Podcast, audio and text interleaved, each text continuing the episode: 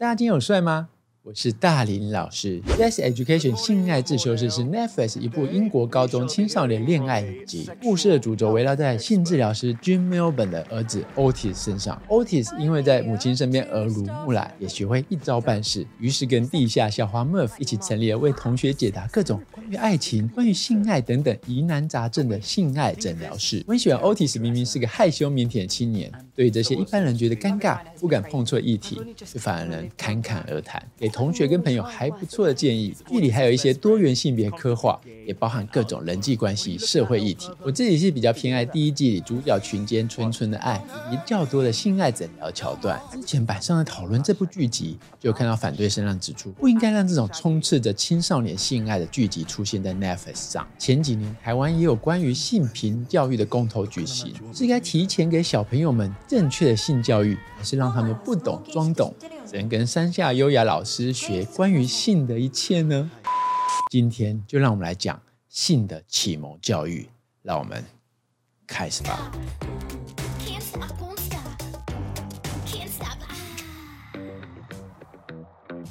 欢迎回到大林讲堂，是大林老师。各位帅哥美女，你们的性教育是在哪里学的呢？还记得年轻的时候教健康教育第十三章、第十四章的时候，全班很尴尬，老师装震惊，哎呀声此起彼落。当然也听过不少班级直接跳过的。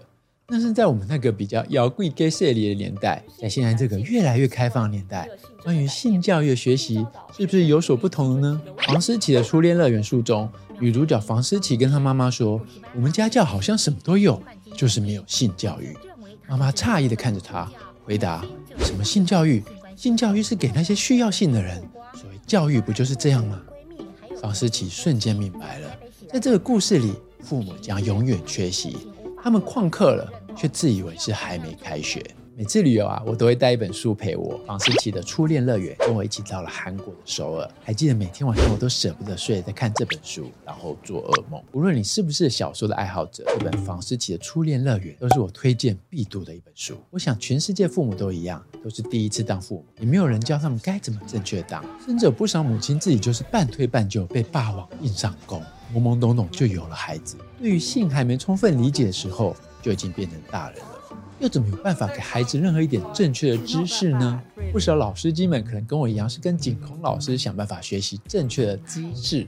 而看了那么多一百道闻香社，是不是不少耳男会误以为 SOD 里演都是真的？除了学到可能会伤到脊椎的姿势，还把里面各种意淫女优的情境套用在现实生活里，以为自己就算是个不善言辞、又肥又丑的恶男，只要耍色，身边的正妹美女们就会像 A 片里一样受不了诱惑，自己贴上来吗？并没有。男孩子还可以三五结伴一起看爱情动作片，女孩子不想看那些，爸妈也绝口不提。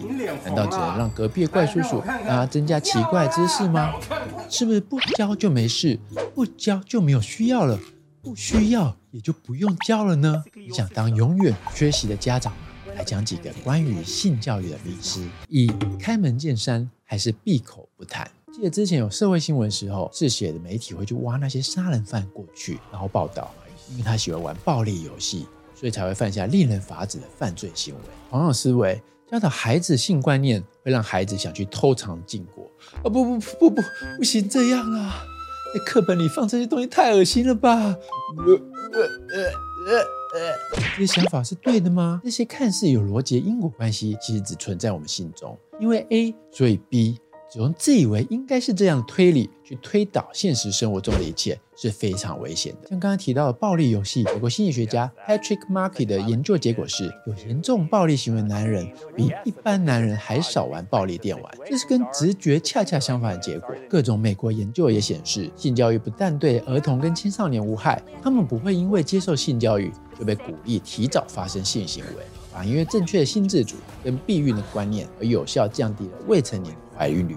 二，捡来的还是石头蹦出来的？当孩子渐渐长大，可能会开始问这个问题：爸爸爸爸爸爸爸，我是从哪里来的？百分之九十爸爸会这样回答：哎呦，爸爸现在在忙啊，你去问妈妈。